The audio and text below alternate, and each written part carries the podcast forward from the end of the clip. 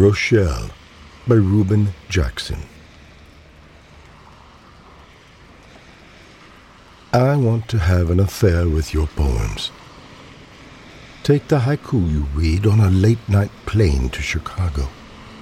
Sip bourbon with that villanelle in a penthouse on Central Park West.